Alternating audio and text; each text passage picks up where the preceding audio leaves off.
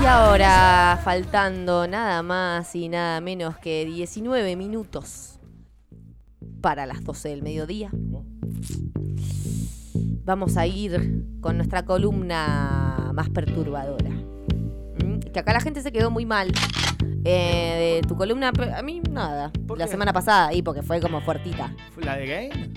A mí no me pasó igual, ¿eh? Chicos, traje cosas mucho más siniestras, me parece, ¿no? Me Para pareció mí tan también. asqueroso. Pero esa cara de Lilita, esa cara de Lilita. Creo que fueron las fotos, Bueno, ¿no? sí, Sí, las fotos fueron tremendas. Bueno, la próxima traigo fotos del resto. No, sí, no. dale. Para que tomen, para que para parar. que tomen conciencia real de lo que es el horror. Total, Sí, estoy de acuerdo. Nada más yo así como me fui me olvidé, o sea, fue como, ah, sí, una peli, psicosis. Natural, Ah, total. psicosis. Ah, psicosis, listo.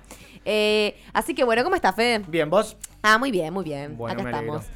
Eh, ¿Qué Eh, nos has traído para el día de hoy? Temático. Y, hoy me manejé esta semana y bueno, me puse con un poquito de los magnicidios. Y sí. sí. Intentos de magnicidios, magnicidas y toda esta porque pelota. lo subo. Y porque los hubo y porque hubo varios. Y casualmente con un amigo habíamos tenido la charla semanas antes cuando Cristina salió a hablar en la casa. Que decíamos que a pesar de los odios y bla, bla, bla, bla, bla, este país era un país en el que esas cosas no pasaban. Exacto. Y de repente pasó y dije, ¿este es un país en el que esas cosas no pasaban? Pregunta. ¿Qué pasó en nuestra historia con respecto a esto, bueno, no? tenemos atentados, tenemos intentos de atentados, más que nada. eh, uno fue a Videla, eh, que fue la Operación Gaviota, que fue una operación que hizo el ERP, en el que pusieron dos bombas en el avión en el que Videla iba a viajar. Explotó una sola de las bombas que despresur- despresurizó la cabina. No pasó a mayores, el tipo zafó, lamentablemente. Después tuvimos eh, un intento, dos intentos Alfonsín. En el 86 fue el primero. Este, tenía previsto hablar en un acto en el que iba a disparar un cañón por, de forma así simbólica. Se encontró un cable negro que al seguirlo daba a una alcantarilla que estaba a pocos metros, atado a una bala de mortero, no sé cuántos kilos de dinamita y 450 gramos de trotil. No sé si tenían ganas de volarlo, ¿no? Me parece Yo que, creo que sí. Estaban ahí como Yo no querían que, que falle. sí. Después tuvo eh, otra, otro intento de atentado en el 89, cuando ya había pasado el poder, en el edificio de Ayacucho al 100, donde vivía provisoriamente, que la bomba explotó, pero no había nadie en la casa. Este, así que bueno, nada, no sé si este es un país en el que las cosas esas no pasaban. Después tenemos a Aramburu, que sí, eh, fue un atentado que sí fue exitoso, que lo, lo secuestraron, lo sometieron a juicio Popular y a Trodenman. Este, estos fueron los intentos acá en este país. Después en el resto del mundo tenemos varias cosas más. tenemos a Hitler y la guarida del lobo. Tenemos a, a Juan Pablo II que le metieron cuatro tiros en la plaza. Este, a Bolsonaro hace relativamente poco. El que tiene más intentos y es muy divertido es Fidel porque son de los más variopintos. Fidel. Castro. Fidel sí tiene. ¿Cuánto? Incontables. Postas son incontables. Wow. Uno era una. Le mandaron una novia. eh, se dice que la novia se enamoró y no pudo. La realidad es que la mujer guardó las, pastillas con las que iba a envenenarlo en un tarro de crema y las pastillas se deshicieron. Entonces ahí falló. Intentaron puros envenenados, un traje de neopren envenenado. eh, quisieron envenenarle la barba. o sea, un De todo, de cosas. todo. Lo acabo de googlear y es un récord Guinness. Y sí, man. Yo había 600 visto un meme de Sí. Cristina con Fidel y tipo, ah, che, ¿qué onda cuando te quieren matar una cosa así? Según el récord Guinness, ¿saben cuántos intentos de asesinato tuvo Fidel Castro? ¿Cuántos? 653. No, Pa, pa. pero contando la, la digamos, el- las rebeliones como que le No, intentaron no, un intentos tiro. ahí como directos. O intentos de magnicidio. Directo, sí, Mirá, intento directo de. Un montón, chicos, CIA y 600 todo es mucho. Es un montón. Es mucho. No, pero montonazo. realmente eran de los más pintorescos los, los, la- las teorías de la CIA. Una como residía en que el poder de Fidel residía en su barba. Este, querían envenenarle. ¿Cómo le envenenás la barba además? Es La más fácil cosa era- pegarle un tiro. No, la cosa era envenenarle la ropa con una con una sustancia depilatoria, entonces el pelo se le iba a caer.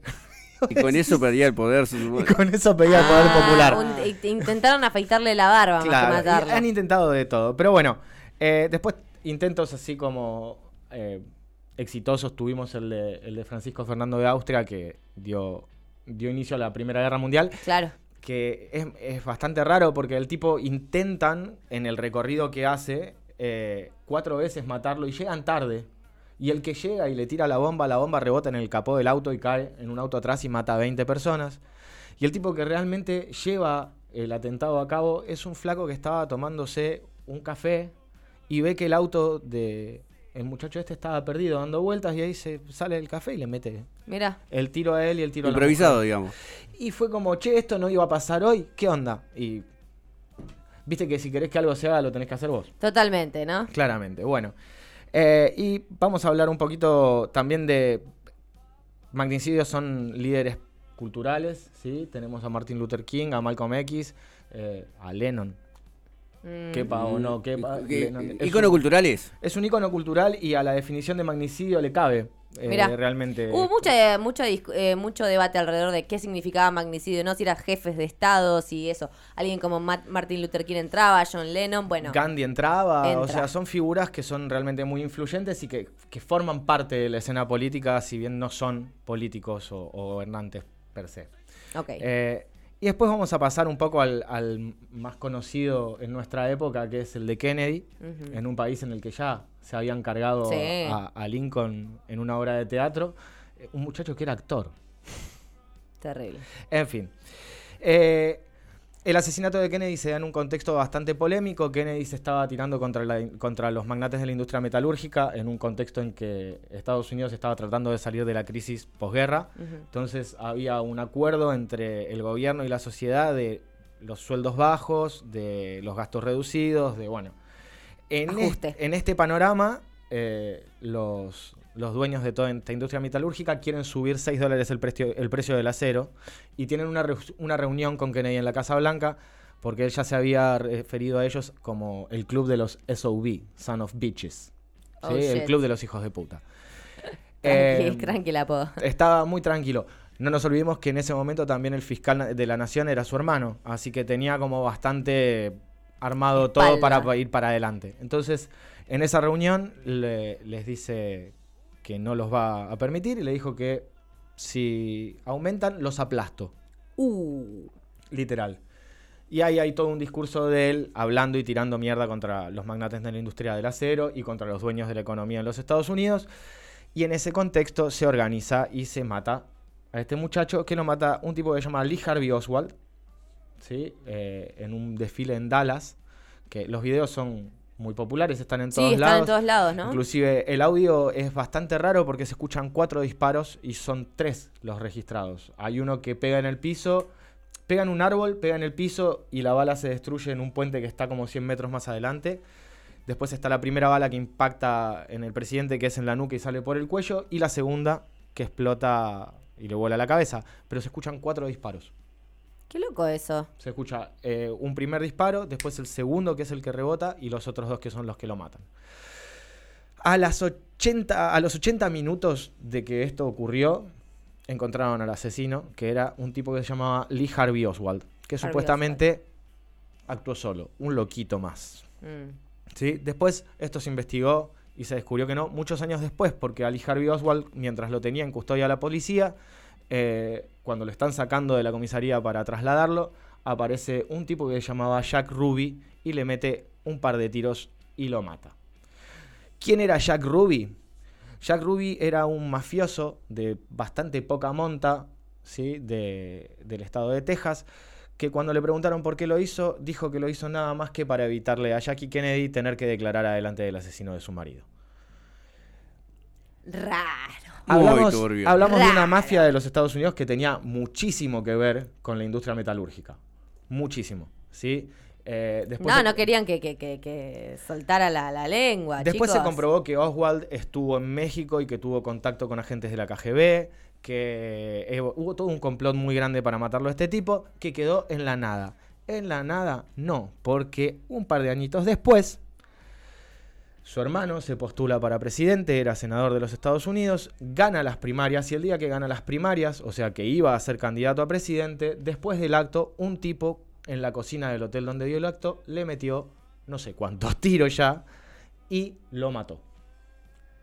Y ahí termina toda esta dinastía Kennedy y toda esta pelea contra la industria del acero que quedó obviamente ganada por la industria Por del la acero y la metalúrgica, que son los que históricamente sostienen las guerras de los Estados Unidos porque Los que fabrican armas. Claro, ¿con qué fabricamos las armas? Total. Con acero, muchachos. Eh, ¿Qué tema, no? Esto de la dinastía, porque en un momento, bueno, un momento en donde claramente ninguno de nosotros estaba vivo, ¿no? Pero había toda una cosa alrededor de la familia Kennedy, el hermano Kennedy, que se jode siempre en las peleas. Ay, salía con un Kennedy, ¿viste? Como una cuestión del apellido y Era un una peso familia de mucho peso, era una familia con mucho contacto con la mafia, por eso también no se le perdona eh, a Kennedy tirarse contra la mafia, porque es un poco Claro. la historia del padrino, ¿sí? Es una familia cuestionada en la que el hijo mayor va a la guerra, vuelve como un héroe y lo postulan como presidente de los Estados Unidos y lo logra, que es básicamente lo que el padrino quería hacer con Michael, Total, ¿no? ¿no? Ah, es un poco la historia de los Kennedy y el padrino, y chicos. un poquito es la historia de los Estados Unidos, el padrino. No te puedo creer. cómo se blanquea el capital de la mafia es a través del Banco Vaticano, que derivó en el atentado a Juan Pablo I y la muerte del, del director del Banco Ambrosiano. Que Mirá la data que nos estás trayendo. Claro, aparece, el muchacho ese apareció colgado de un puente abierto en canal como en Hannibal. Como en Janio. Todo tiene que ver con todo. Todo, tiene que ver con todo, porque todo sale de algún lado, ¿no? La ficción. Tremendo. Sí, pero lo que nos trae de nuevo a la conclusión es como, bueno, vos mismo lo decías, ¿no? La, la, la industria del acero eh, que genera todo lo que es el- eh, la industria de, del ar- de las arma, armas claro. en Estados Unidos y es todo un contexto de, de avalar la violencia eh, Constantemente. co- constantemente que de repente, bueno, eh, estamos hartes de escuchar historias de asesinos y estas cuestiones en Estados Unidos y de repente acá, bueno, no existe todo eso, o por lo menos pensamos que no... Hay uno de los discursos de Kennedy que justo me lo crucé en este momento preparando un poco esto, en el que él le habla a los miembros de la prensa. ¿sí? Y les dice que su actividad es la única actividad, eh, el único negocio en los Estados Unidos que está protegido por la Constitución Nacional.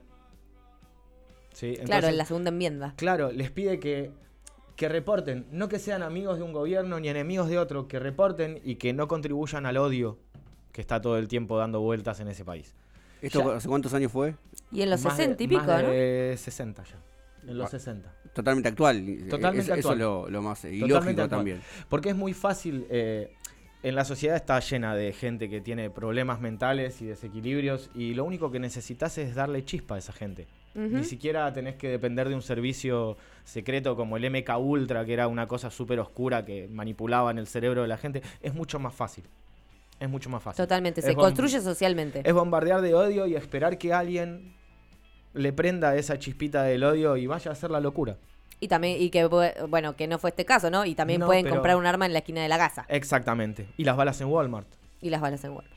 Sí, sí, todo ese tema de las armas registradas, que cualquiera puede tenerlo y tener un aval legal para tenerlas. Es como, bueno, no, no me parece que. Estamos hablando de un país que hoy por hoy los maestros tienen armas por si los alumnos van armados. Alumnos que pasan por un detector de metales para entrar al colegio. ¿Qué sé Sí, yo? y que tienen mochilas antibalas. ¿Viste? Es, es complicado, man. Es muy complicado. Es muy complicado. Tremendo la historia de Kennedy, ¿eh? Me encantó, me encantó esta sección de magnicidios eh, como para incursionar un Para poquito, cortar un ¿eh? Porque hay poquito ahí. mucho. Hay Yo un quiero montón. meterme, el- eh, voy a empezar a leer los 653 intentos de Fidel. Son Es como- maravillosos. son dos años enteros de intento de asesinato. Te juro que hay y algunos. lo peor que, es de todo, va, lo peor, lo mejor de todo es que no lo lograron. No o lo sea, lograron, claro. Hay algunos que podrían ser un cuento de Fontana Rosa, chabón. Te lo juro. Es una cosa que decís, bueno, no, está bien. Acá tenemos un nuevo oyente que nos saluda. ¡Hola, gente! No puedo leer su nombre porque son todos unos eh, Eh, ahí sí. eh, Sans IT 2022. Uh, uh. Lo, lo interpreto así. Muy bien. Eh, gracias, Fede, por habernos traído Gracias esta historia. Gracias a ustedes. Eh, bueno, en todo este contexto que seguimos todos muy movilizados, realmente es algo que no podemos dejar de, de pensar, de analizar de distintas perspectivas, revisar un poquito la historia. Me encanta cómo a través de nuestras columnas salen todas distintas perspectivas de cómo seguir tocando el tema y pensándolo y Es poniéndolo en agenda. Es que nos toca directamente, ¿no? Digo, es como, no podés hacerte el boludo. Para nada. Y la gente que se hace el boludo, ya sabes. Porque también pasó mucho eso, ¿no? Ver gente haciéndose la boludez y dices, ah, listo. Los Divide podría aguas. visitar Jeffrey Dahmer. Cuidado. Cuida- Cita textual. Cuidado.